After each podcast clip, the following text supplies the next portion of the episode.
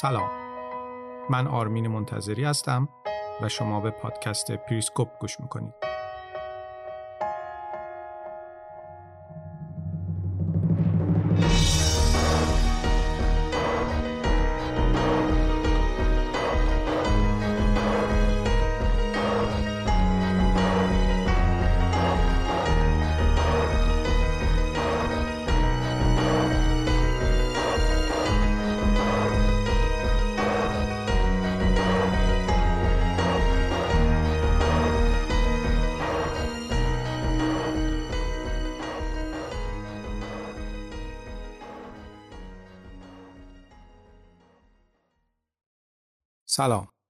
آخرین اپیزود از فصل اول پادکست پریسکوپ خوش آمدید.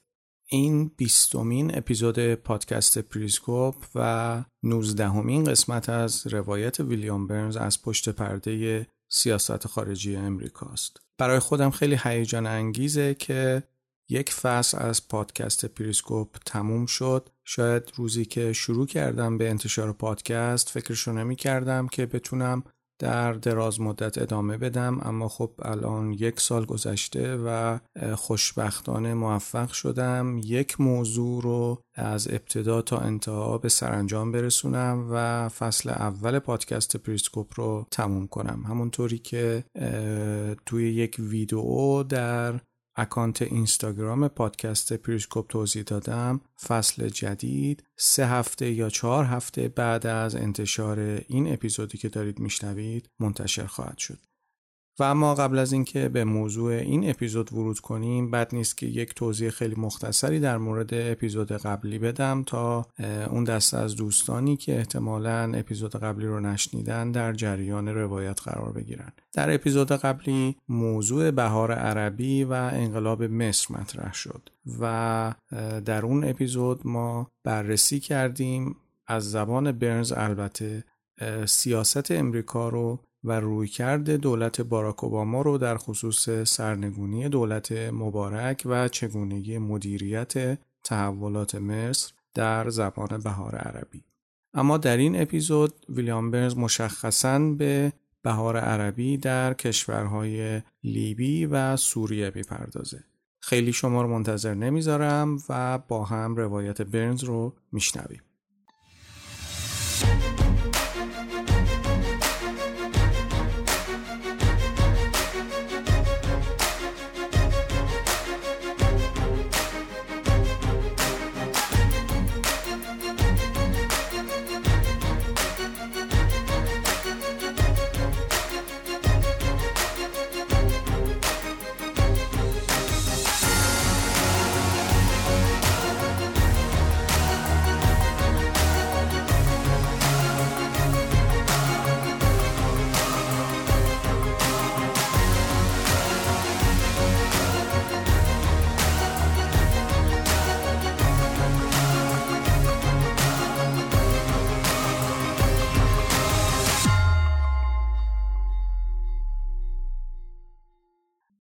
سال 2011 وقتی که بهار عربی شروع شد بیثباتی که ایجاد کرده بود توی هر کدوم از کشورهای عربی با اون یکی فرق داشت اما واقعیت این بود که بیثباتی ها به موازات هم شروع شده بودند و هر کدومشون رو اون یکی سایه مینداخت اوباما و تیمش خیلی سعی کردن با بررسی بیثباتی توی هر کشور به مدل کلی برسن و وضعیت کشورهای دیگر رو مدیریت کنند.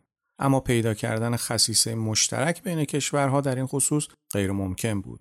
هر کدوم از جوامع عربی ویژگی های خاص خودشون رو داشتن و هر کدومشون رهبرایی داشتن که به لحاظ شخصیتی با اونایی دیگه فرق می‌کردن. روند تغییرات هم توی هر کشوری با بقیه متفاوت بود.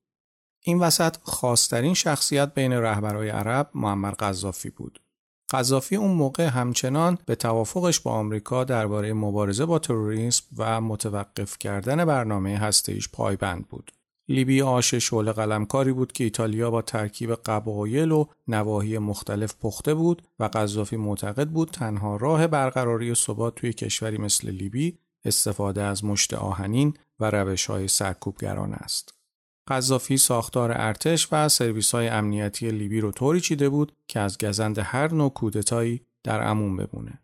به همین خاطر به عمد از تأسیس دادگاه مستقل، نهادهای قانونگذاری و احزاب سیاسی جلوگیری می‌کرد تا قدرتش به چالش کشیده نشه.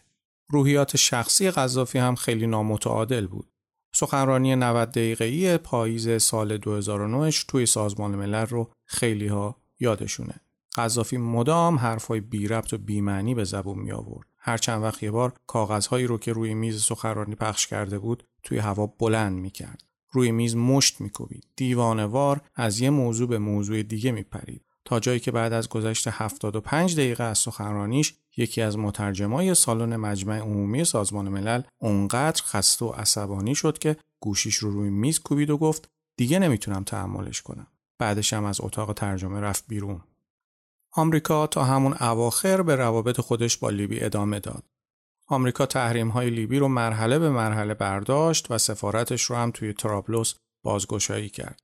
سفارت آمریکا توی لیبی به ریاست آلن کرتس اداره می‌شد. کرتس تلاش می‌کرد از تصمیمای رژیم قذافی و رفتارهای عجیب و غریب شخص خودش رمزگشایی کنه و گزارشهاش رو به واشنگتن بفرسته. اما کرتس به خاطر اشتباهایی که خودش مرتکب شد به اولین قربانی افشاگری های ویکیلیکس تبدیل شد. ویکیلیکس بعضی از گزارش های کرتس به واشنگتن رو منتشر کرد. مثلا کرتس توی یکی از گزارشاش یکی از خدمتکارای اوکراینی قذافی رو با صفت شهوت انگیز توصیف کرده بود. مسلما این ادبیات باعث می‌شد قذافی خیلی عصبانی بشه. بعد از اینکه یکی از افراد نزدیک به قذافی با خونسردی و سراحت تمام به یکی از رابطهای وزارت خارجه آمریکا گفت که خیلی ها به خاطر گفتن همچین چیزایی درباره قذافی جونشون رو از دست میدن کلینتون بلافاصله اواخر سال 2010 کرتس رو از ترابلوس خارج کرد. فروپاشی لیبی اون هم زمانی که دو تا انقلاب نفسگیر در همسایگیش توی تونس و مصر در جریان بود به هیچ عنوان غیرمنتظره نبود. واکنش خشونت آمیز و دیوانوار قذافی به اعتراضهای مردمی هم کاملا قابل پیش بینی بود. به محض اینکه حسنی مبارک از مقام خودش کناره گیری کرد، اعتراضهای مردمی توی ترابلوس و بنغازی که به طور سنتی پایگاه جنبش های اسلامگرا و مخالفای قذافی محسوب می شدن شروع شد. قذافی هم برای اینکه روب و وحشت توی دل مخالفاش ایجاد کنه بدون اینکه به افکار عمومی جهان توجهی بکنه به ارتش دستور داد بنغازی رو اشغال کنه. بنغازی 700 هزار نفر جمعیت داشت و قذافی توی دستورش به ارتش گفت موشها و سگهایی که اعتراض می‌کنن رو بدون رحم و شفقت از صفحه روزگار محو کنیم. کاخ سفید سعی کرد قذافی را از این کار منصرف کنه اما موفق نشد. ویلیام برنز فوریه همون سال سه مرتبه با موسا کوزا که چند سال پیش هم باش مذاکره کرده بود و اون موقع وزیر خارجه لیبی بود تماس گرفت. توی اولین تماس تلفنی موساکوزا انتقاد شروع کرد و گفت آمریکا از پشت به مبارک خنجر زده و اصلا به این فکر نکرده که منطقه توی چه وضعیت خطرناکی قرار می‌گیره. ویلیام برنز گفتگوی تلفنی طولانی مدتی با کوزا داشت و بهش گفت قذافی باید خشونت علیه مردم لیبی رو متوقف کنه. ویلیام برنز تاکید کرد اگر قذافی همچین کاری نکنه نه تنها همه توافقاتی که آمریکا و لیبی تو سالهای گذشته با هم امضا کردن نابود میشن بلکه رژیم قذافی هم از بین میره. کوزا یه بار دیگه گفت آمریکا شرایط رو درک نمی‌کنه و نمی‌دونه قذافی چقدر سرسخت و رام نشدنیه. اما وقتی برنز بهش گفت که این کارهای قذافی پایان خوشی نداره موسا کوزا آهی کشید و گفت می‌دونم. موساکوزا یک ماه بعد از اون تماس تلفنی به انگلیس پناهنده شد.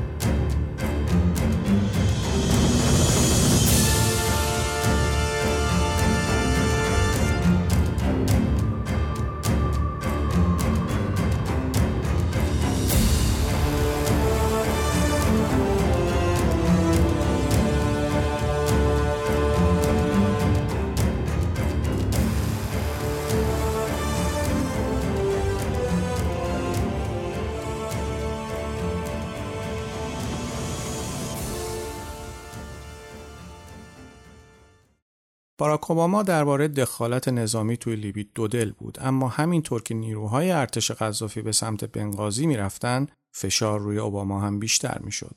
بین مشاورای اوباما هم اختلاف نظر وجود داشت. اگرچه توی دولت آمریکا اختلاف نظر درباره موضوعاتی از این دست خیلی معموله اما اونطور که برنز می نویسه این اختلاف نظرها اونطوری که بعدها رسانه ها دربارش نوشتن خیلی هم شدید نبود. جو بایدن و رابرت گیتس وزیر دفاع خیلی محتاط بودن. اونا معتقد بودن آمریکا توی لیبی منافع حیاتی نداره و تازه تونسته خودش رو از مخمسه جنگ افغانستان و عراق رها کنه. بنابراین دلیلی نداره خودش رو دوباره درگیر یه مداخله نظامی دیگه کنه. اونم مداخله که نمی‌دونه در آینده چه تبعاتی براش به همراه داره. اما بقیه معتقد بودن آمریکا به لحاظ انسانی مسئولیت داره مانع کشته شدن افراد بیگناه توی لیبی بشه. سوزان رایس نسل‌کشی رواندا که توی دوران مسئولیتش اتفاق افتاده بود رو یادآوری کرد و به شدت از دخالت نظامی توی لیبی دفاع کرد. سامانتا پاور هم باش موافق بود. هیلاری کلینتون هم که همیشه نظراتش با گیتس یکی بود این بار به نفع مداخله نظامی آمریکا توی لیبی رأی داد. البته هیچ کدوم از اونها مخاطرات و تبعات احتمالی مداخله نظامی توی لیبی رو دست کم نگرفته بودند. در نهایت اوباما به گیتس گفت رأیای موافق و مخالف 51 به 49 به نفع مداخله نظامیه. اولین مسئله احتمال وقوع خونریزی بود. اگر آمریکا برای جلوگیری از خونریزی دست به اقدام نمی‌زد از لحاظ اخلاقی و سیاسی مسئول قلم داد می‌شد. بعضی از تحلیلگرا بعدها گفتند که شاید می‌شد با مذاکره با قذافی یه راهی برای توقف خشونتها و شروع روند انتقال سیاسی قدرت توی لیبی پیدا کرد. اما ویلیام برنز دلیلی برای شدنی بودن این کار نمی‌دید. برنز بعدها با کوزا که توی قطر زندگی می‌کرد ملاقات کرد. موسا کوزا می‌گفت قذافی رو خیلی خوب میشناخت و معتقد بود بهار سال 2011 قذافی کاملا توی دنیای خودش زندگی می‌کرد و به حرف هیچ کسی گوش نمی‌داد. موسا کوزا معتقد بود قذافی حقیقتا قصد داشت تا آخرش بجنگه. مذاکره های قبلی قذافی با آمریکا و تصمیم استراتژیکی که گرفته بود به هیچ وجه با تصمیماش در قبال اعتراضای لیبی قابل مقایسه نبود. قذافی اعتراضای لیبی رو یه خطر جدی برای موجودیت خودش می‌دونست. البته آمریکا همون موقع مذاکره با قذافی رو شروع کرد. جولای سال 2011 هیئت نمایندگی آمریکا به ریاست جف فلتمن دستیار ارشد اداره خاور نزدیک با نماینده های رژیم قذافی مذاکره کرد که البته هیچ نتیجه ای نداشت. بعد از این مذاکره دیگه مشخص شد قذافی نه تنها قصدی برای کنارگیری از قدرت نداره بلکه حتی حاضر نیست سر هیچ موضوعی سازش کنه. ویلیام برنز اینجا توی کتابش می نویسه گاهی اوقات با خودم فکر می کنم درباره مذاکره با سیف الاسلام پسر قذافی که گاهی سخنگوی پدرش در غرب بود هم بیش از اندازه قلوف می شد. به محض اینکه انقلاب لیبی آغاز شد رجزخانی های سیف الاسلام هم هیچ فرقی با گذافگویی های قذافی نداشت و او هم تقریبا به اندازه پدرش متوهم بود. اما دومین مسئله این بود که اوباما مجبور بود هر تصمیمی در قبار لیبی رو با در نظر گرفتن پیش زمینه بزرگتر بهار عربی اتخاذ کنه. اواسط ماه مارس سال 2011 انقلاب های تونس و مصر به رغم همه خشونت ها و پیچیدگی هایی که داشتن پیشرفتشون بد نبود. علاوه بر این اوضاع سوریه، یمن و بحرین هم یواش یواش داشت ناآرام می‌شد. دست روی دست گذاشتن جلوی خشونت های غذافی پیام بدی به سراسر منطقه میفرستاد. پیامی که می‌گفت تغییر صلحآمیز توی منطقه امکان پذیر نیست و آمریکا هم توی حمایت از این نوع تغییر جدیت نداره. علاوه بر این قذافی تنها رهبر عربی بود که همه رهبرهای دیگه کشورهای عربی ازش دلخوشی نداشتند. قذافی سالهای سال از هیچ کاری برای تخریب و حتی ترور تک تک رهبرهای عرب فروگذار نکرده بود. همه رهبرهای کشورهای عربی توی نفرت از دیکتاتور لیبی و رژیمش موضع مشترک داشتند. بنابراین رهبرهای کشورهای عربی که به خون قذافی تشنه بودند توی نشست اتحادیه عرب توی ماه مارس از شورای امنیت سازمان ملل خواستند در خصوص لیبی مداخله کنه. از دید اوباما لیبی تنها کشوری بود که اقدامات آمریکا در قبالش با واکنشی از طرف جامعه جهانی روبرو نمی‌شد. چون قذافی توی جامعه جهانی هیچ حامی نداشت. حتی بعضی از کشورهای عربی مثل اردن و امارات اعلام کردند که حاضرن توی عملیات حمله هوایی به لیبی شرکت کنند. با در نظر گرفتن این که عربها همچنان آمریکا را به خاطر حمایت نکردن از مبارک مقصر می‌دونستند و معتقد بودن اوباما در خصوص اتفاقاتی که توی مصر افتاده اشتباه کرده بنابراین حالا موضوع لیبی فرصتی ایجاد می‌کرد تا آمریکا بتونه یه بار دیگه اعتماد کشورهای عربی رو جلب کنه. موضوع سوم این بود که اگرچه لیبی که قذافی بنا کرده بود کشوری ناشناخته بود اما همچنان پتانسیل کافی برای ورود به گذار صلحآمیز قدرت رو داشت. ذخایر نفتی لیبی امتیاز اقتصادی محسوب می شدن و می‌تونستن مشوقی باشن برای جلب همکاری کشورهای دیگه. جمعیت لیبی خیلی کم بود ولی نیروهای متخصص زیادی داشت. رهبرای اپوزیسیون لیبی هم که اکثرشون توی تبعید بودن آدمای مسئولیت پذیر و موجهی محسوب می شدن. موضوع چهارمم این بود که متحدای اروپایی آمریکا درباره مداخله نظامی توی لیبی مخالفت چندانی نداشتند و فقط می‌گفتند دارن این کار بررسی می‌کنن. نیکولا سارکوزی رئیس جمهور وقت فرانسه هیچ تردیدی در خصوص حمایت از غیر نظامی های لیبی جلوی ماشین کشتار قذافی نداشت. از نظر سارکوزی بهترین کار این بود که مداخله نظامی توی لیبی با کمک آمریکا و ناتو انجام بشه و اگر این کار ممکن نشد حمله به لیبی مستقل انجام بشه. با توجه به اینکه لیبی سواحل طولانی با دریای مدیترانه داشت، اروپایی ها منافع خودشون رو در این می‌دیدن که گذار سیاسی لیبی بعد از قذافی خیلی درست انجام بشه. و در نهایت موضوع پنجم این بود که گرفتن قطنامه شورای امنیت برای صدور مجوز حمله به لیبی خیلی آسون بود. برخلاف حمله سال 2003 آمریکا به عراق این بار آمریکا و متحداش می‌تونستن عملیاتشون توی لیبی رو با مهر تایید شورای امنیت سازمان ملل انجام بدن. روسیه و چین قبلش توی ماه فوریه به قطنامه اول شورای امنیت علیه قذافی رأی مثبت داده بودند. دهم ماه مارس همون سال دیمیتری مدودف رئیس جمهور روسیه توی دیدارش با جو بایدن گفته بود روسیه به قطنامه دوم علیه لیبی رأی ممتنع میده و پوتین هم اگرچه خیلی مشتاق بود حرف مدودف رو رد کنه اما نهایتا مداخله ای نکرد. کنگره آمریکا هم کاملا از حمله نظامی محدود به لیبی حمایت می‌کرد. سنای آمریکا هم که قبلا توی ماه مارس از برقراری منطقه پرواز ممنوع توی آسمان لیبی حمایت کرده بود. البته طبعات منفی این حمله هم کم نبود. از ده سال قبل آمریکا دیپلماسی محتاطانه ای رو در قبال قذافی شروع کرده بود تا وادارش کنه از حمایت از تروریسم و ادامه برنامه تسلیحات هسته‌ای و ساخت سلاح‌های شیمیایی دست بکشه. آمریکا سراحتا به قذافی گفته بود اگر می‌خواد رژیمش رو حفظ کنه باید رفتارش رو تغییر بده و قذافی هم در نهایت به توافقش با آمریکا متحد موند حالا اگر آمریکا رژیم قذافی رو سرنگون می‌کرد ممکن بود کشورهایی که فناوری هسته‌ای داشتن دیگه به وعده های آمریکا اعتماد نکنند. علاوه بر این زخمای جنگ عراق هنوز تازه بودند.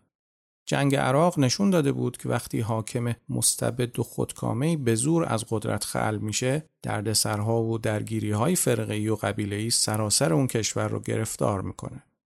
به حال از نظر ویلیام برنز مداخله نظامی توی لیبی اجتناب ناپذیر بود. برنز معتقد بود مداخله نکردن توی لیبی توی شرایطی که خاورمیانه سال 2011 تجربه می‌کرد به مراتب تبعات بیشتری داشت.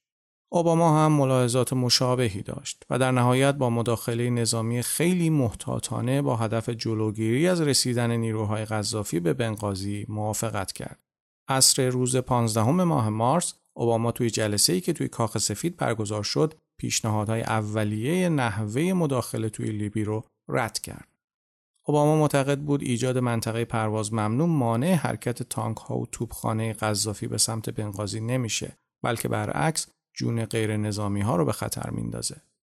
بنابراین به جای منطقه پرواز ممنوع طرح ایجاد منطقه حرکت ممنوع پیشنهاد شد و بر اساس این طرح هواپیماهای نیروهای ائتلاف اجازه پیدا کردند نیروهای قذافی رو که از جاده ساحلی به سمت بنغازی حرکت می‌کردند هدف بگیرند.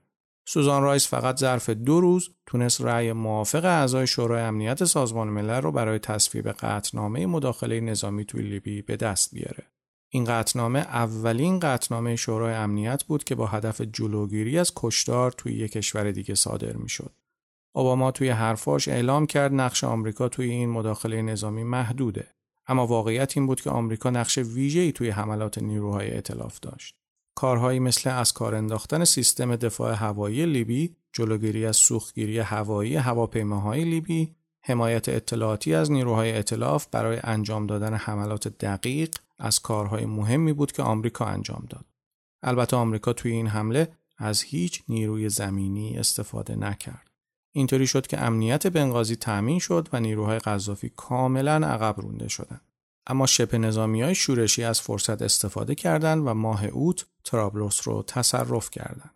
شرایط طوری شد که حمله نیروهای اطلاف که با هدف دفاع از غیر نظامی ها انجام شده بود به حمایت ناخواسته از شبه نظامی که قصد سرنگونی قذافی رو داشتن ختم شد. آمریکا قصد نداشت با حمله نظامی قذافی رو سرنگون کنه. فقط می‌خواست امنیت غیر نظامی ها رو تضمین کنه. اما اتفاقی که توی لیبی افتاد دقیقا همون چیزی بود که مسکو ازش میترسید و آمریکا هم به مسکو اطمینان داده بود همچین اتفاقی نمیافته.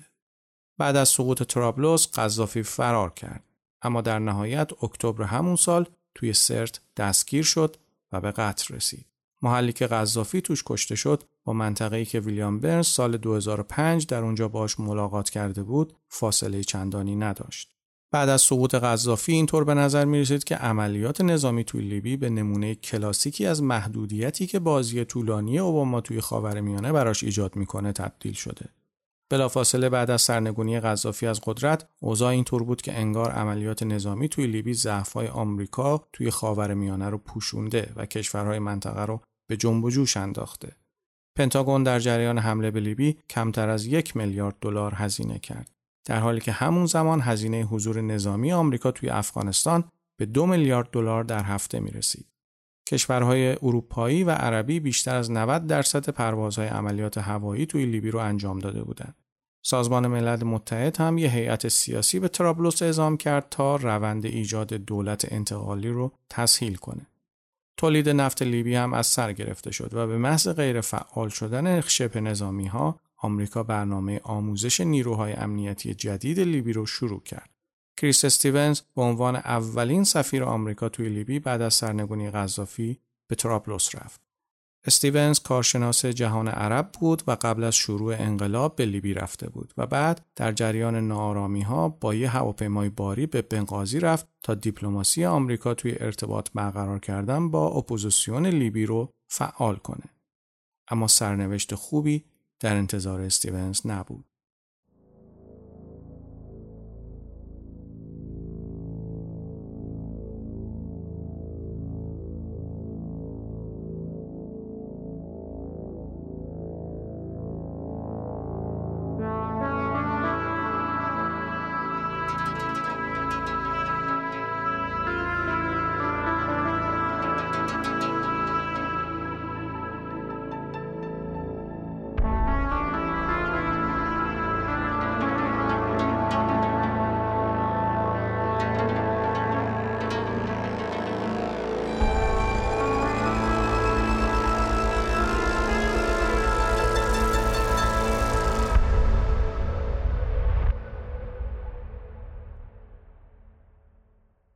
ماه جولای بلافاصله بعد از برگزاری اولین انتخابات توی لیبی ویلیام برنز هم به لیبی رفت و با استیونز و تیمش دیدار کرد.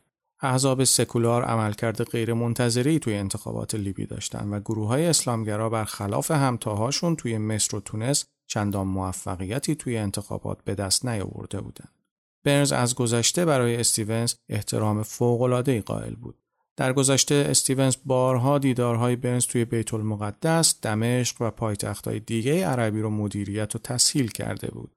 اون موقع استیونز بهتر از هر کس دیگه ای توی وزارت خارجه آمریکا لیبی و ساختار سیاسیش رو میشناخت.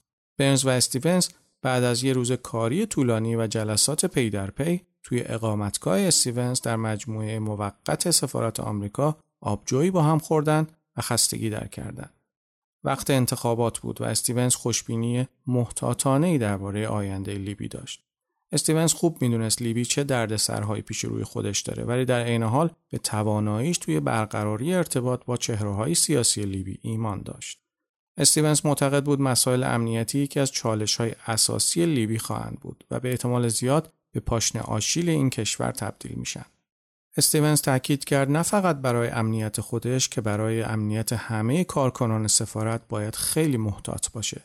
در این حال می‌دونست هیچ کاری نیست که توش میزانی از خطر وجود نداشته باشه. ماه سپتامبر وقتی برنز به اردن رفته بود یکی از اون تماس های تلفنی وحشتناک آخر شب رو تجربه کرد. تماس از طرف مرکز عملیات وزارت خارجه بود. به برنز اطلاع دادن به دیپلمات های آمریکایی توی بنغازی حمله شده. هیچ اطلاعات دیگه ای نداشتن. چند ساعت بعد یکی از کارمندای ارشد بخش کشیک با صدای غمگین به برنز اطلاع داد استیونز و سه نفر دیگه از همکاراش توی بنغازی کشته شدن. وقتی ویلیام برنز جزئیات ماجرا رو شنید، وحشت کرد و بدنش بیحس شد. استیونز سفری کوتاه به بنغازی داشت. وزارت خارجه آمریکا توی بنغازی دفتر موقت داشت که حتی شبیه یک کنسولگری رسمی هم نبود. از این دفتر برای رصد تحولات سیاسی توی شرق لیبی استفاده می‌شد. در حال انقلاب لیبی از شرق شروع شده بود. استیونز و محافظاش بعد از چند ملاقات تو سطح شهر برای گذراندن شب به اقامتگاه برگشته بودند. کمی بعد از ساعت 9 شب گروهی از شبه نظامی های تندرو لیبی به صورت هماهنگ به اقامتگاه حمله کردند و تجهیزات دفاعی را از کار انداختند. توی دومین اقامتگاه آمریکا هم که متعلق به سازمان سیا بود و دو کیلومتر با اقامتگاه استیونز فاصله داشت تا نیمه های شب درگیری ادامه داشت. بنز تمام شب رو توی اردن بیدار بود و فردا شب طبق برنامه به بغداد رفت. توی عراق هم سفرش رو کوتاه کرد تا چند روز بعدش اجساد استیونز و سه همکار دیگش رو به آمریکا ببره. برنز از اون پرواز به عنوان طولانی ترین پرواز دوران کاریش یاد می‌کنه. تمام مسیر رو توی انبار سرد بوینگ سی 17 کنار چهار تا تابوت پوشیده شده با پرچم آمریکا نشسته بود. تجربه خیلی سورئالی بود. حمله به بنغازی خیلی زود به یه بلوای تمام ایار توی واشنگتن تبدیل شد. مطرح کردن سوالات منطقی درباره اقدامات امنیتی که وزارت خارجه باید توی بنغازی انجام می‌داد خیلی زود به مجموعه ای از تحقیقات و جلسات استماع کنگره و سنا تبدیل شد که حتی برای استانداردهای مدرن توی واشنگتن خیلی زیاده روی بود. ماه دسامبر هیلاری کلینتون بیمار شد و نتونست توی جلسات کنگره و سنا شرکت کنه. بنابراین برنز موقتا توی این جلسات شرکت کرد. تام نایدز معاون منابع انسانی کلینتون هم همراه برنز توی این جلسات شرکت می‌کرد. اونا جمعا هفت ساعت توی جلسات استماع کمیته روابط خارجی سنا و کنگره شرکت کردند. جلسات استماع سنا و کنگره و اتهامات سیاسی و خصومت آمیزی که توی این جلسات مطرح میشن یادآور این واقعیت هستند که عرصه سیاسی واشنگتن تا چه اندازه بیرحم و خشنه. ویلیام برنز و تام نایز در حالی که خیلی استرس داشتن تمام سعی خودشون رو کردن تا خونسردی رو بر فضا حاکم کنن. قبل از شروع جلسه استماع کنگره نایز به طرف برنز خم شد و توی گوشش گفت اگر گند بزنی خودت باید جمعش کنی رفیق. اونا سعی کردن در خصوص اشتباه های وزارت خارجه صادقانه حرف بزنن و اقدامات امنیتی رو که قبل از حمله صورت داده بودن با دقت تشریح کنن. علاوه بر این خیلی شفاف توضیح دادن که توی دیپلماسی هیچ کاری بی خطر نیست. کارکنای وزارت خارجه که به مأموریت خارج از کشور می‌رفتن اغلب مجبور بودن توی کشورها و مناطق خطرناکی خدمت کنند و این ماهیت کار دیپلماتیکه. ویلیام برنز اینجا توی کتابش می نویسه تراژدی بنغازی و سیرک سیاسی که هولان در واشنگتن ایجاد شد از اشتهای دولت برای حضور در لیبی کاست. وضعیت امنیتی در لیبی موجب شده بود شرایط برای فعالیت دیپلمات‌های آمریکایی، اروپایی و سازمان ملل دشوار شود. تنشها در میان شبه نظامیان لیبی افزایش یافته و بینظمی به اوج رسیده بود. دیگر کشورهای عربی هم به حمایت از برخی گروه ها در لیبی می پرداختند. مصر و امارات از برخی از گروه های شبه نظامی در شرق لیبی حمایت می کردن و قطری ها هم به گروه های اسلامگرا پول و سلاح می رسندن. داعش و القاعده هم رفته رفته در لیبی شکل گرفتند. مقامات بی تجربه لیبی هم کمک های غرب را با دست پس می زدن و با پا پیش می کشیدن. آنها مدام درباره کمبود کمک ها شکوه می کردن و در این حال نسبت به هر گونه توصیه ای از سوی غرب حساس بوده و دوست نداشتن برای دریافت کمک هیچ یادداشت تفاهمی امضا کرده و به تعهداتشان پایبند باشند. هر زمان که شرایط برای کار آماده می‌شد، سفارت آمریکا توی لیبی خیلی خوب به وظایفش عمل می‌کرد. توی یکی از سفرهایی که برنز بهار سال 2014 به لیبی داشت، دبورا جونز سفیر جدید آمریکا توی لیبی همه رهبرای گروه های شبه نظامی لیبی رو برای دیدار با برنز یه جا جمع کرد و توی اون دیدار درباره راه های همزیستی اونها با هم در راستای منافع ملی لیبی بحث شد. صحنه عجیبی بود. جماعتی از قهرمانای انقلابی با لباسهای رنگارنگ دور هم جمع شده بودند. اونا بیشتر از اینکه به آمریکایی ها مظلوم باشن به همدیگه شک داشتن. محافظاشون هم در حالی که انگشت روی ماشه سلاحاشون داشتن درست بیرون اتاق ایستاده بودن. این نشست پیشرفت خیلی کمی داشت. برنز توی گزارشش به جانکری تاکید کرد تا به حال لیبی رو تا این حد شکننده ندیده بوده. البته اوباما چند سال بعد توی مصاحبهش با نشریه آتلانتیک توصیفی از لیبی ارائه کرد که به اندازه توصیف ویلیام برنز دیپلماتیک نبود. اوباما توی اون مصاحبه به جف گولدبرگ گفته بود لیبی تبدیل به چاه مستراح شده بود. البته اوباما خیلی هم بیراه نمی گفت. حمله نظامی آمریکا و متحداش به لیبی جان هزاران غیر نظامی بیگناه رو نجات داد اما بعد از حمله به خاطر نبود فعالیت های دیپلماتیک آمریکا توی لیبی فعالیت ائتلاف هم با مشکل مواجه شد. اروپایی ها هم خیلی سریع نشون دادن ظرفیت و جدیت لازم رو برای فعالیت توی لیبی ندارن. خیلی از کشورهای عربی هم بعد از حمله به لیبی فقط دنبال منافع خودشون رفتن. گروه های مختلف لیبی هم با شعار مخالفت با هر گونه کمک و حمایت خارجی با هم متحد شدند. در نهایت وضعیت لیبی به داستانی خشن و هشدارآمیز تبدیل شد که سایش تا مدتها روی سیاست آمریکا در مواجهه با بحران بزرگتر منطقه مثل جنگ داخلی سوریه سنگینی می‌کرد.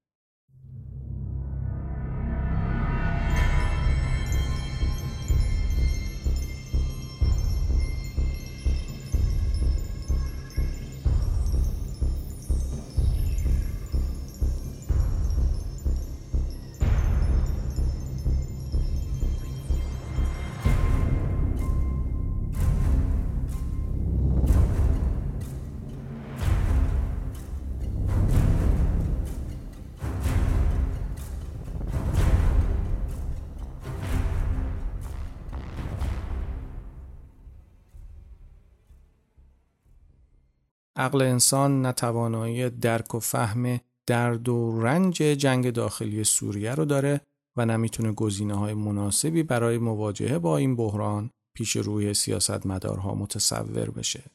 حالا که دارید این اپیزود رو میشنوید بیشتر از نیم میلیون نفر توی جنگ داخلی سوریه کشته شدن و بیشتر از 13 میلیون نفر از مردم سوریه که نصف جمعیت پیش از جنگ این کشور رو تشکیل می‌دادن مجبور شدن خونه هاشون رو ترک کنن و به سمت مرزها هجوم ببرند.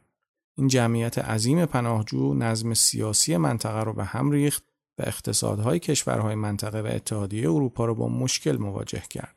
داعش توی سوریه ظهور کرد و به نزاعهای فرقه‌ای در سوریه و عراق دامن زد. قدرت‌های خارجی مثل روسیه، ایران و کشورهای حاشیه خلیج فارس از شکافهایی به وجود اومده توی سوریه استفاده کردند و هر کدوم سعی کردند سهم خودشون رو توی این بلوا به دست بیارن. طایفه اسد هم با سرکوب اعتراضات صلحآمیز و حمله شیمیایی به مخالفاش به قدرت چنگ زد. سوریه همچنان کشوری غرق خون و شکست خورده باقی مونده. بازسازی سوریه یه آرزوی دست نیافتنیه و تبعات بحرانش هنوز هم همسایه‌هاش رو تهدید می‌کنه. ویلیام برنز توی بخشی از کتابش می سخت است اگر نپذیریم رنج و عذابی که امروز سوریه تحمل می کند محصول سیاست های اشتباه آمریکاست. خیلی ها کم توجهی واشنگتن به وضعیت سوریه را با زیاده روی فاجعه بار آمریکا در جنگ با عراق مقایسه می کنند. به عنوان کسی که در هر دو دولت بوش و اوباما حضور داشته و در اشتباهات این دو دولت شریک بوده، باید بگویم این قیاس برایم قانع کننده نیست. مقاطعی در جنگ داخلی طولانی مدت سوریه وجود داشت که دخالت نظامی آمریکا می توانست شرایط را تغییر دهد. در سال 2012 من هم مانند بسیاری از همکارانم در دولت اوباما معتقد بودم واشنگتن باید حمایت بیشتری از اپوزیسیون سوریه صورت دهد. در تابستان سال 2013 نیز به مانند دیگر همکارانم معتقد بودم آمریکا باید در واکنش به استفاده اسد از گاز سارین از ابزار نظامی استفاده کند. اما واقعیت این است که هیچ کدام از این اقدامات لزوما ورق را بر نمیگرداند. وضعیت بد لیبی باعث شده بود اوباما توی انتخاباش درباره سوریه محتاط تر بشه. حمله فاجعه بار سال 2003 آمریکا به عراق هم همچنان یکی از عوامل مهم توی تصمیم گیری های دولت اوباما در قبال منطقه بود. طبق محاسبات استراتژی بازی طولانی که دولت اوباما در پیش گرفته بود، پرهیز از گرفتار شدن ارتش آمریکا توی خاورمیانه اصلی تغییر ناپذیر بود. اوباما معتقد بود لشکرکشی دوباره به خاورمیانه در نهایت به محدودیت نفوذ آمریکا توی جهان شکارچیایی که جنگ سوریه براشون ارزش حیاتی داره ختم میشه. اگرچه حمله نظامی به سوریه وسوسه انگیز بود اما منطق به دور از احساسات باعث می‌شد دولت اوباما جلوی هیاهوهای حامیای حمله نظامی به سوریه مقاومت کنه.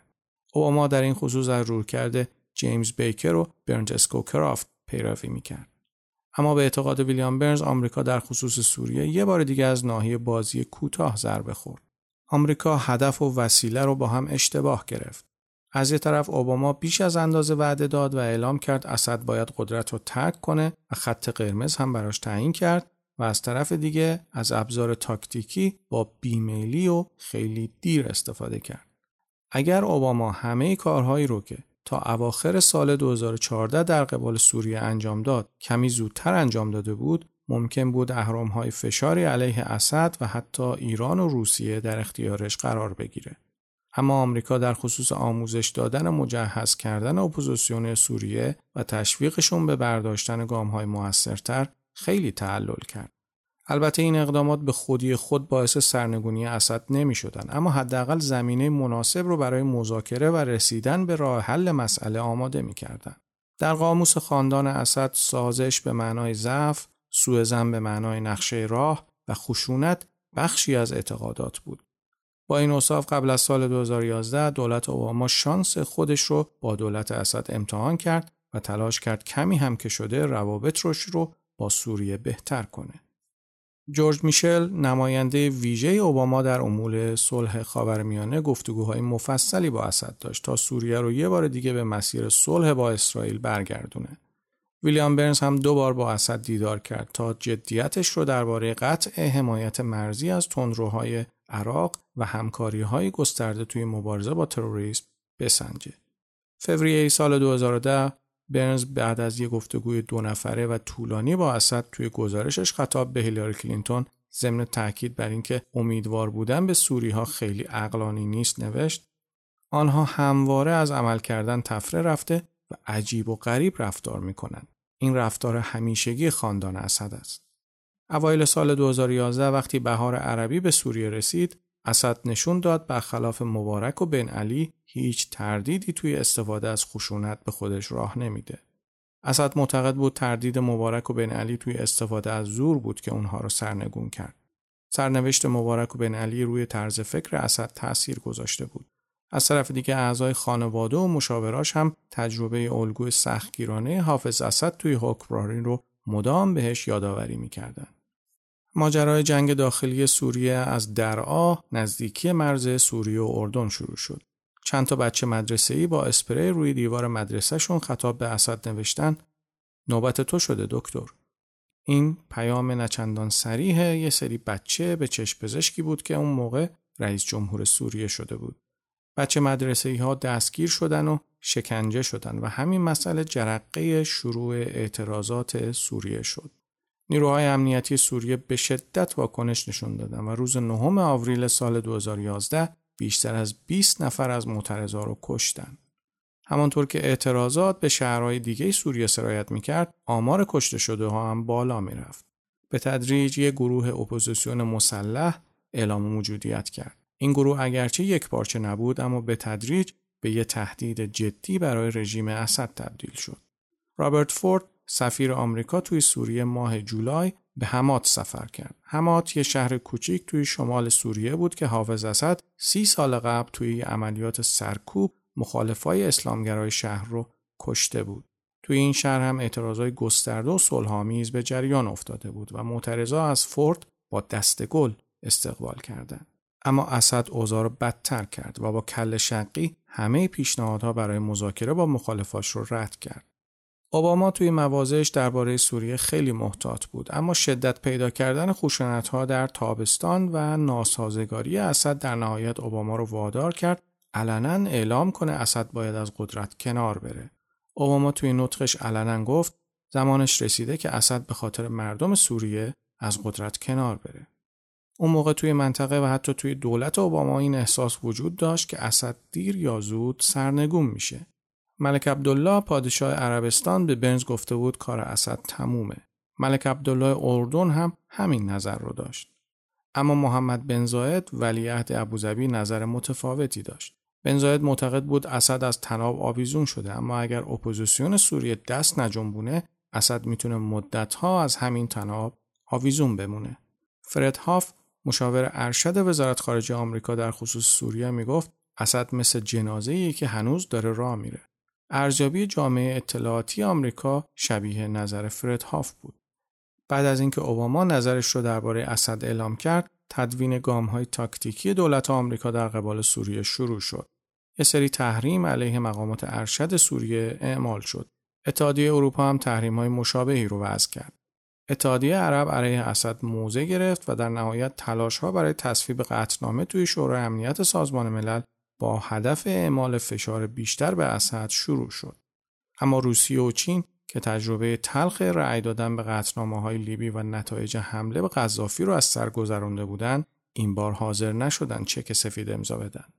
اونا بارها حتی ملایمترین قطنامه های شورای امنیت رو که اقدامات اسد توی بمباران غیر نظامی های بی سلاح رو محکوم می‌کردن به تو کردن. این کار روسیه و چین نه تنها فشارهای جامعه بین المللی رو به اسد خونسا می کرد بلکه این پیام رو براش ارسال می کرد که هیچ کسی قرار نیست به خاطر ارتکاب جنایت علیه بشریت محاکمش کنه.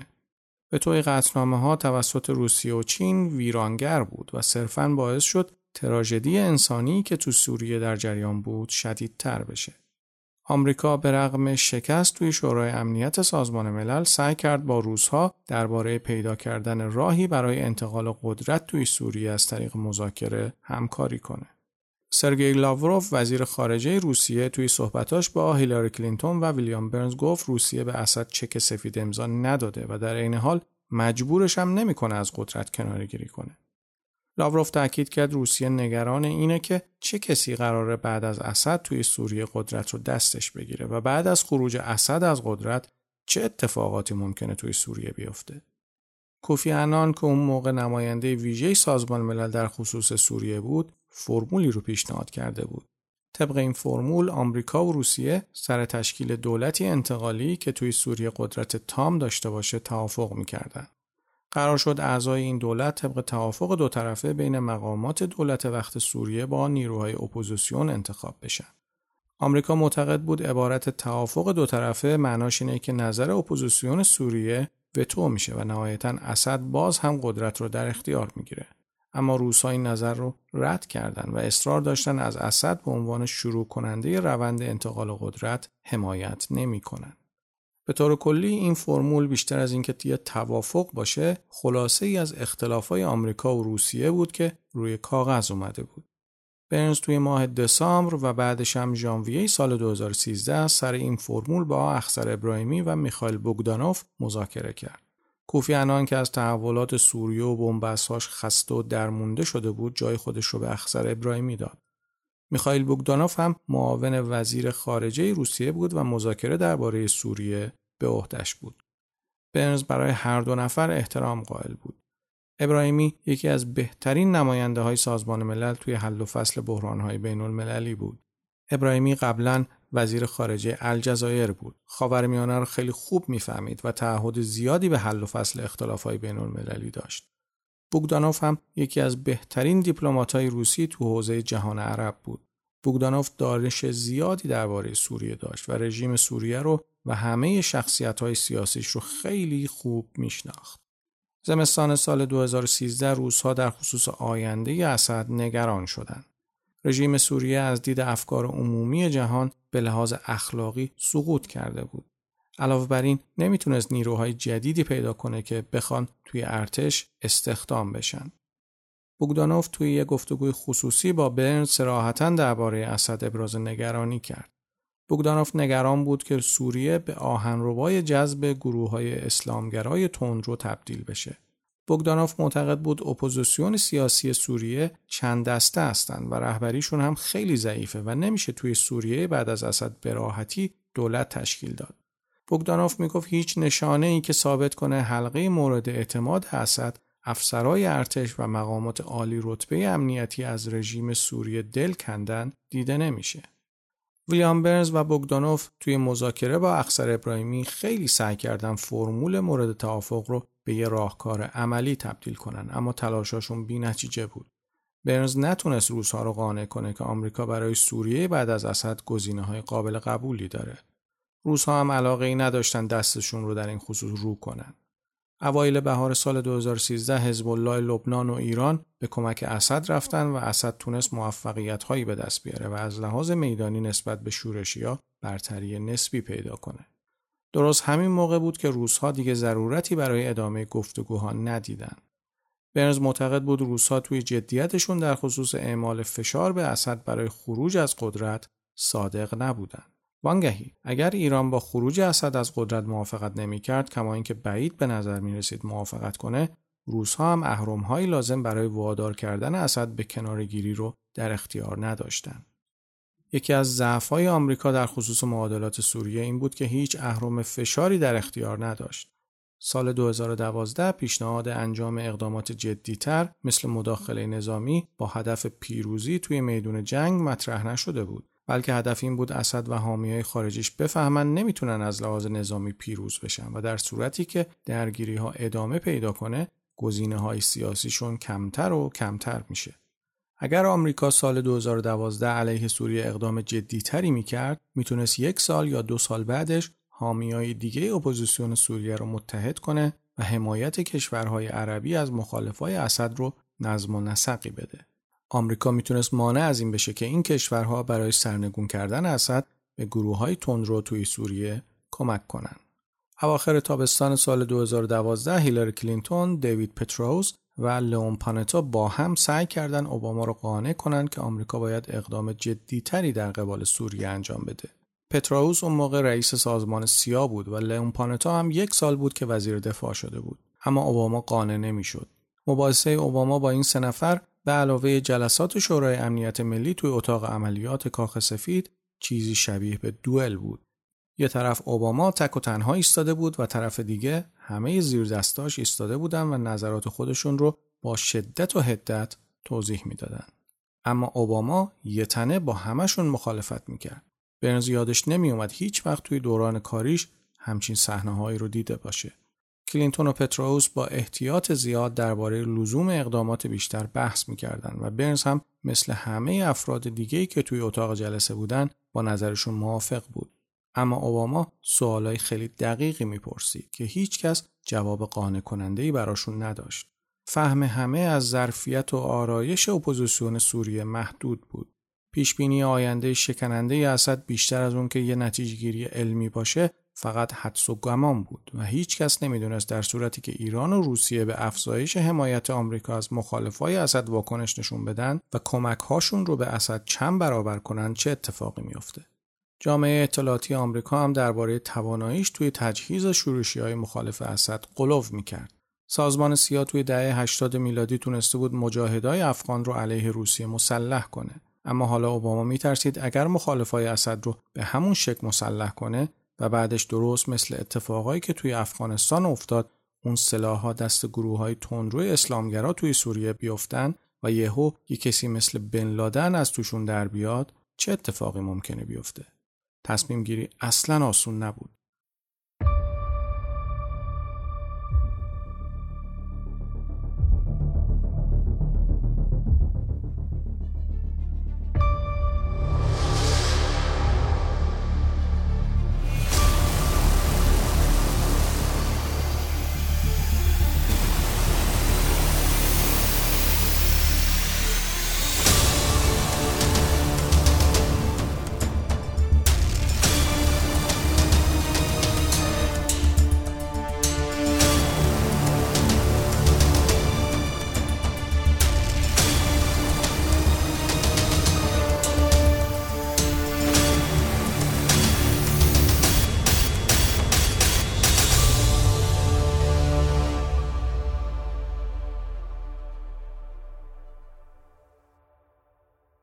اوباما توی ماه اوت سال 2012 سراحتا اعلام کرده بود که اگر اسد توی سوریه از سلاح شیمیایی استفاده کنه از خط قرمز آمریکا عبور کرده.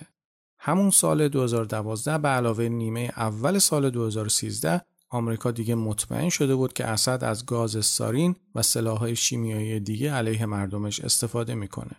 اسد اون اوایل از این سلاح به شکل محدودی استفاده می‌کرد اما به تدریج استفادهش رو بیشتر و بیشتر کرد. انگار قصدش آستانه تحمل آمریکا رو برای واکنش نشون دادن محک بزنه.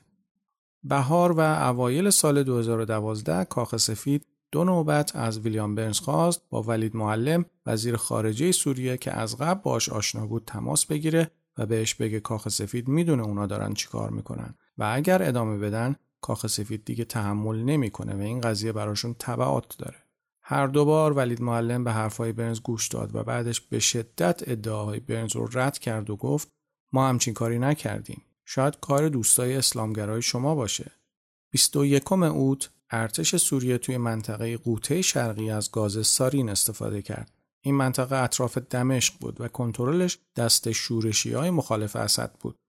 بیشتر از 400 نفر که اکثرشون کودک بودند کشته شدند. اطلاعات جمع آوری شده درباره این حمله غیر قابل انکار بود. فیلم های وحشتناک این حمله همه جا پخش شده بود. سوزان رایس که اون موقع مشاور امنیت ملی اوباما بود برای بررسی های روی میز چند جلسه با مدیرای شورای امنیت ملی برگزار کرد. هیچ کدوم از اعضا در خصوص لزوم اقدام نظامی تردید نداشتند و فقط چگونگی انجامش مورد بحث بود. ناوهای جنگی آمریکا توی مدیترانه موضع گرفته بودند. یه سری هدف مثل پایگاه هوایی که حمله شیمیایی ازش انجام شده بود، زرادخانه های سلاح شیمیایی سوریه، کاخ بشار اسد و ناوگان هلیکوپتری ارتش سوریه در تیررس موشک های کروز این ناوها بودند. فرانسوی هم آمادگی خودشون رو برای ملحق شدن با آمریکا اعلام کرده بودند. انگلیس هم حداقل قبل از اینکه مجلس اختیار اقدام نظامی رو از جیمز کامرون سلب کنه اعلام آمادگی کرده بود. سیوم اوت جانکری به درخواست کاخ سفید یه بیانیه قدرتمند رو که برنز توی نوشتنش کمک کرده بود قرائت کرد. توی این بیانیه وعده داده شده بود که آمریکا علیه سوریه اقدام نظامی خواهد کرد. ویلیام برنز و جان کری اون روز رفتن خونه و مطمئن بودن اوباما توی تعطیلات آخر هفته دستور حمله رو صادر می‌کنه. برنز هم مثل جان کری کاملا مطمئن بود تصمیم درستی گرفته شده. اسد نه تنها پاش رو از خط قرمز آمریکا فراتر گذاشته بود بلکه قواعد جامعه بین المللی رو هم نقض کرده بود. البته حمله نظامی خطرات خاص خودش رو داشت. حمله به تأسیسات ساخت سلاح‌های شیمیایی ممکن بود خطر نشت و آلودگی مواد سمی رو داشته باشه. علاوه بر این آمریکا می‌دونست که نمی‌تونه همه تأسیسات تسلیحاتی اسد رو پیدا کنه و نابودشون کنه.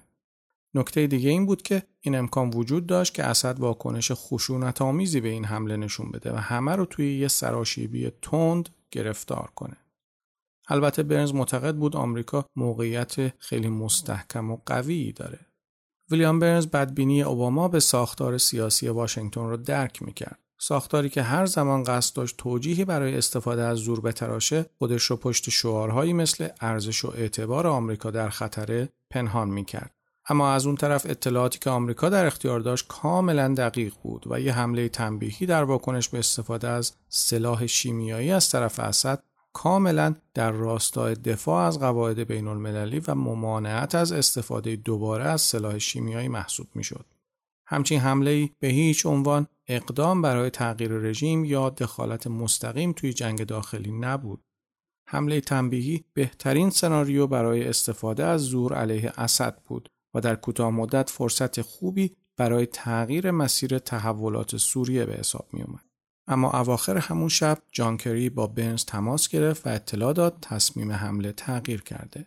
جانکری گفت باورم نمیشه اوباما با هم تماس گرفت و گفت صبر می‌کنیم.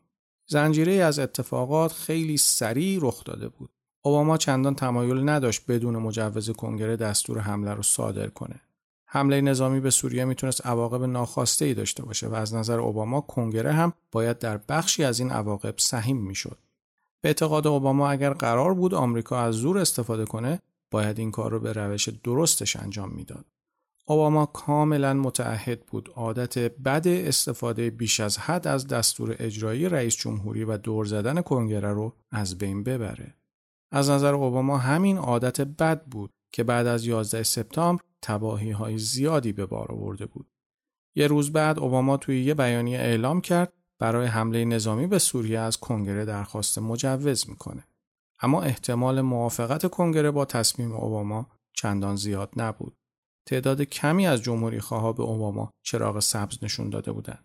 دموکرات هم با توجه به تجربه تلخ حمله به عراق تمایلی به موافقت با تصمیم اوباما نداشتند. فرانسوی هم احساس می‌کردند که آمریکا از ماجرای سوریه پا پس کشیده. شرکای عرب آمریکا هم ناامید شده بودند. اونا معتقد بودن اوباما یه بار دیگه روی کردی شبیه به برخوردش با مبارک رو در پیش گرفته. این وسط ویلیام برنز و جک سالیوان اوایل سپتامبر به عمان رفتن تا دور بعدی گفتگوهای مخفی با ایرانی ها رو برگزار کنند. پیشرفت خوب و فراتر از حد انتظاری توی گفتگوهای هسته‌ای با ایرانی ها داشتن. یه سری از منتقدای اوباما معتقد بودن همین گفتگوهای مخفیانه با ایرانی ها و تمایل اوباما به حفظ این کانال ارتباطی با ایران بود که باعث شد اوباما در خصوص حمله به سوریه مردد بشه چون ایرانی ها با تمام قوا از اسد حمایت می‌کردند اما برنز هیچ وقت نشنیده بود که اوباما در این خصوص نگرانی داشته باشه و گفتگو با ایران رو به عنوان دلیل مردد شدنش درباره حمله به سوریه ذکر کنه. برنز معتقد بود اوباما بیشتر نگران گرفتار شدن توی یه باطلاق دیگه توی خاورمیانه بود تا خطر از دست دادن کانال ارتباط مخفیانه با ایران. علاوه بر این برنز و سالیوان هم توی همون اولین دور گفتگوها با ایران توی عمان یه گزارش خطاب به کاخ سفید نوشتن و تاکید کردن حمله به سوریه مذاکره با ایران رو سخت می‌کنه اما باعث نابودی کاملش نمیشه. از نظر برنز ایرانی ها کاملا می‌تونستن دو تا موضوع رو از هم جدا کنن. از یه طرف جواد ظریف مذاکره با آمریکا رو شروع کرده بود و از طرف دیگه قاسم سلیمانی اون بیرون همه تلاشش رو برای تهدید منافع آمریکا توی خاورمیانه انجام می‌داد. علاوه بر این از نظر برنز آمریکا باید به این فکر می‌کرد که حمله به سوریه توی حفاظت از منافع حیاتی آمریکا توی منطقه خیلی مؤثره. در واقع این حمله یه هشدار به یه سری از بازیگرهای منطقه مثل ایران بود و این پیام رو به اونها میرسوند که آمریکا آماده است در صورت لزوم برای حفاظت از منافعش توی خاورمیانه از زور استفاده کنه. شاید با این هشدار ایران به سمت ساخت بمب هسته‌ای نمی‌رفت. علاوه بر این این حمله نشون می‌داد اگر آمریکا به توافقی با ایران برسه در خصوص مسائل دیگه از مواضعش کوتاه نمیاد. در حالی که ویلیام برنز و جک سالیوان توی عمان مشغول مذاکره با ایرانیا بودند تحولات مربوط به استفاده اسد از سلاح شیمیایی خیلی سرعت پیدا کرد. اوایل سپتامبر همون سال اوباما توی حاشیه اجلاس سران گروه 20 توی سن پترزبورگ با ولادیمیر پوتین دیدار کرد. پوتین یه طرح مبهم رو برای حل موضوع سلاح‌های شیمیایی سوریه پیشنهاد کرد. طبق این طرح اسد موافقت می‌کرد ذخایر سلاح‌های شیمیاییش رو از کشور خارج کنه و به برنامه تسلیحات شیمیاییش پایان بده در عوض آمریکا هم باید از حمله به سوریه منصرف می‌شد. اعتماد کردن به جدیت روزها در این خصوص خیلی سخت بود. 9 سپتامبر خبرنگارا از جانکری که به لندن سفر کرده بود پرسیدن چه کاری میشه برای جلوگیری از حمله نظامی به سوریه انجام داد. و جانکری هم گفت اسد باید بدون فوت وقت تسلیحات شیمیاییش رو تحویل بده اما بعید می‌دونه اسد راضی به این کار بشه. بلافاصله بعد از این حرفهای جانکری لاوروف باش تماس گرفت و گفت که روسیه آمادگی داره در این خصوص با آمریکا مذاکره کنه. نهایتا یکی از عجیبترین چرخش های دیپلماسی اتفاق افتاد و جان کری و سرگئی لاوروف همراه تیم های مذاکراتیشون به یه توافق سر چارچوب خارج کردن تسلیحات شیمیایی سوریه دست پیدا کردند و این توافق روز 14 سپتامبر توی ژنو اعلام شد. توافق دیپلماتیک برای خارج کردن سلاح‌های شیمیایی اسد از سوریه در مقایسه با حمله نظامی به سوریه از خیلی جهات نتیجه بهتری محسوب می‌شد. اما اونچه توی ذهنها باقی میموند این بود که دولت اوباما زمانی که وقتش رسیده بود چشم خودش رو روی تصمیمش برای حمله نظامی به سوریه بست. اثری که این کار از خودش باقی میگذاشت پاک شدنی نبود. خلاصه اینطوری شد که اسد با کمال میل تسلیحات شیمیاییش رو به دوستای روسیش واگذار کرد. اسد معتقد بود اونچه در ازای واگذار کردن سلاحهای شیمیاییش دریافت کرده تضمینیه که آمریکا در آینده علیه سوریه از زور استفاده نمی‌کنه. هر چند روزها چندان از اسد خوششون نمی اومد اما در این حال برای خروج اسد از قدرت هم نه تمایلی نشون می‌دادند و نه اهرم فشاری داشتند. ظرفیت پوتین توی تحمل کردن اسد خیلی بالا بود.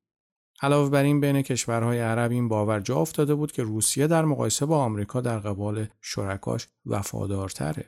و پوتین از این تصور خوشش میومد. ملک عبدالله عربستان یه بار به ویلیام برنز گفت روس‌ها توی حمایتشون از اسد اشتباه می‌کنن اما حداقلش اینه که اونا پشت دوستاشون وایمیستن. جان کری همیشه به حمایت بیشتر واشنگتن از اپوزیسیون سوریه اصرار می‌کرد. کری معتقد بود آمریکا باید حملات هدفمندی علیه رژیم سوریه صورت بده تا هم از پیشروی ارتش اسد توی مبارزه با اپوزیسیون کم کنه و هم دست آمریکا رو توی دیپلماسی قدرتمندتر کنه. اما کاخ سفید چندان تمایلی به انجام این کار نداشت. سایه ایرادات بدون پاسخ پیشنهاد جان کری و خطرهای احتمالی حمله به سوریه همیشه روی دستاوردهای بالقوه‌ای که آمریکا می‌تونست از این حمله به دست بیاره سنگینی می‌کرد.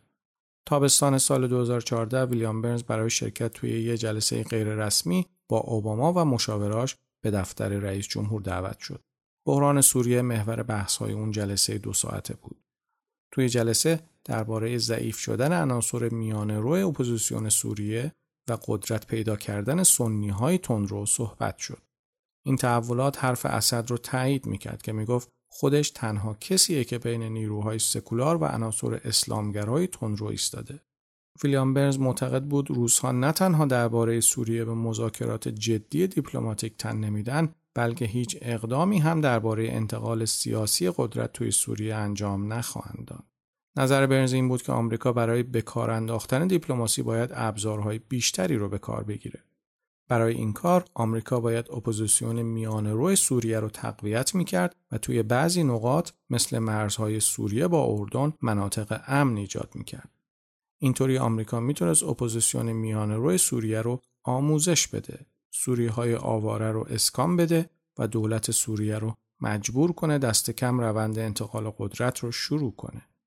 اما اوباما قبلا این پیشنهادها رو شنیده بود. توی جلسه به دقت به حرفهای برنز گوش کرد و هیچ کدوم از نظراتش رو رد نکرد. اما کاملا می‌شد فهمید که اوباما تا اندازه ای از شنیدن پیشنهادهایی مثل ایجاد مناطق امن خسته شده.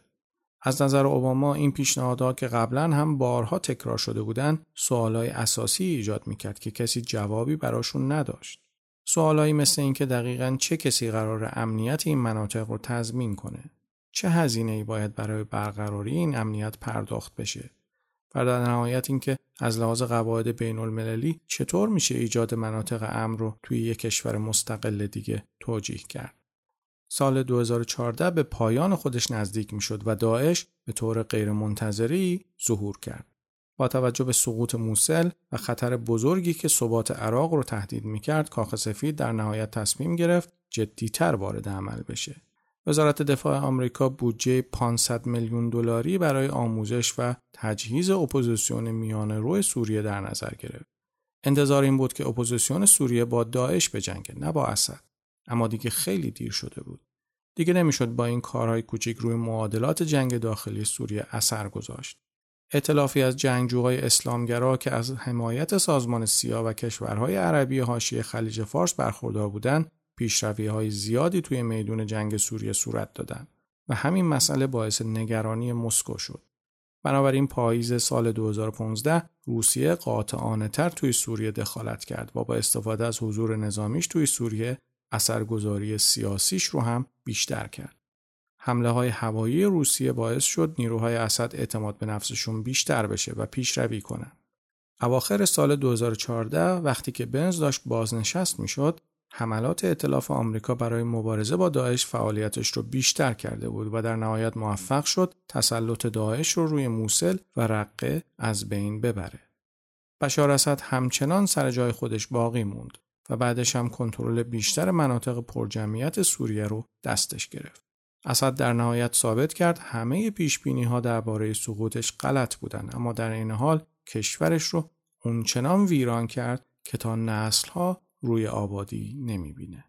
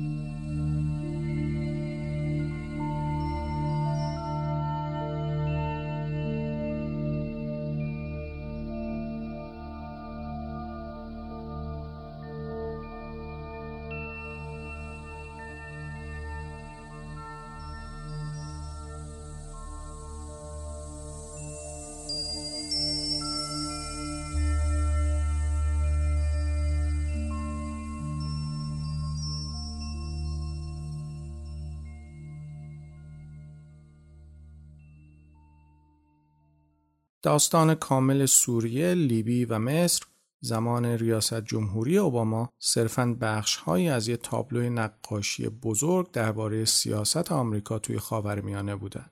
استراتژی اوباما یا همون بازی بزرگش این بود که وابستگی روانی، نظامی، دیپلماتیک و سیاسی خاورمیانه به سیاست خارجی آمریکا را از بین ببره.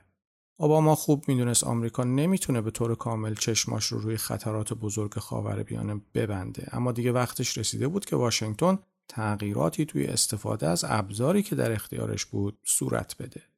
اوباما همیشه معتقد بود دیگه وقتش رسیده آمریکا روشاشو تغییر بده و از اهرم‌های قدرتش برای حل مشکلات بزرگتری مثل برنامه هسته ایران و درگیری‌های اسرائیل و فلسطین که تهدیدهای اساسی علیه ثبات خاورمیانه محسوب می‌شدن استفاده کنه. اوباما معتقد بود آمریکا باید جاده دو طرفه ای بسازه تا به دور باطل سیاست آمریکا که بر اساس اون همه جور سرویسی ارائه می کرد و در مقابل چیز زیادی از شرکا و متحداش توی خاورمیانه دریافت نمی کرد پایان بده. از نظر اوباما آمریکا باید تلاش می‌کرد تا کشورهای منطقه ایرادات آموزشی و اقتصادی خودشون رو برطرف کنند و به عقب موندگی سیاسی خودشون که منبع اصلی تغذیه گروه های تندرو بود پایان بدن. این استراتژی کاملا منطقی و اقلانی بود اما مشکل اینجا بود که اجرا کردنش سختتر از اون چیزی بود که اوباما فکرش رو می‌کرد اهداف دراز مدت بازی طولانی به خاطر پیچیدگی های بازی کوتاه محو شدن و پیچ و خمهای زیاد اوباما رو غافل گیر کرد. انتخابای تاکتیکی و دوراهی های زیاد توان آمریکا رو هدر داد. توی دور دوم ریاست جمهوری اوباما موضوعات مربوط به خاورمیانه دستور کار بیش از نصف جلسات مقامات ارشد دولت اوباما بود و همین مسئله باعث شد دولت اوباما نتونه روند پیشرفت اولویت‌هاش رو توی آسیا رصد کنه. البته مسلمه که بعضی از این مسائل جوهره سیاست بین الملله. همیشه فرضیات پابرجا نمیمونن و اتفاقای غیرمنتظره خودشون رو تحمیل می‌کنن. البته از اونجایی که اوباما و مشاوراش اعتقاد خدش ناپذیری به منطق استراتژی بازی طولانی داشتن بعضی اوقات تمایلی نداشتن خودشون رو با حقایق تازه و وقایع غیرمنتظره تطبیق بدن. در نهایت وقتی بهار عربی اتفاق افتاد این ایراد دولت اوباما خیلی برجسته تر شد. بهار عربی با همه طبعات و همه عواقبش بخشی از روند طولانی زنجیره مشکلاتی بود که اوباما مجبور بود توی مسیر درمان بیماری های منطقه پردردسری به اسم خاورمیانه از سر بگذرونه. مصر، لیبی و سوریه تنها کشورهایی نبودند که از بهار عربی متأثر شدند و برای آمریکا دردسر درست کردند. کشورهایی مثل تونس و یمن هم همین وضعیت رو داشتند. البته وضعیت یمن و تونس تبعات کمتری برای آمریکا داشت. با وجود همه اشتباه های اجتناب ناپذیر تاکتیکی و همه تصمیمایی که می‌شد متفاوتتر و یا بهتر اجرا بشن از نظر ویلیام برنز سیاست آمریکا در قبال مصر کاملا منطقی بود. آمریکا به خوبی به محدودیت های قدرت خودش توی مصر آگاه بود و تا اونجا که می‌شد خروج مبارک از قدرت رو مدیریت کرد و در نهایت روابط امنیتی خودش رو با مصر حفظ کرد. اما به اعتقاد برنز آمریکا توی لیبی اشتباه های بزرگی مرتکب شد. البته به نظر برنز این اشتباه ها هیچ ارتباطی با تصمیمات اولیه دولت آمریکا نداشت. اشتباه اصلی دولت آمریکا این بود که هیچ رویکرد واقع گرایانه برای چالش های امنیتی بعد از سقوط قذافی نداشت. آمریکا از وقوع کشتار توی لیبی جلوگیری کرد و نقش تاکتیکی مهمی توی عملیات نظامی علیه قذافی ایفا کرد. اما فرضیات میان مدت آمریکا در خصوص لیبی اشتباه بود.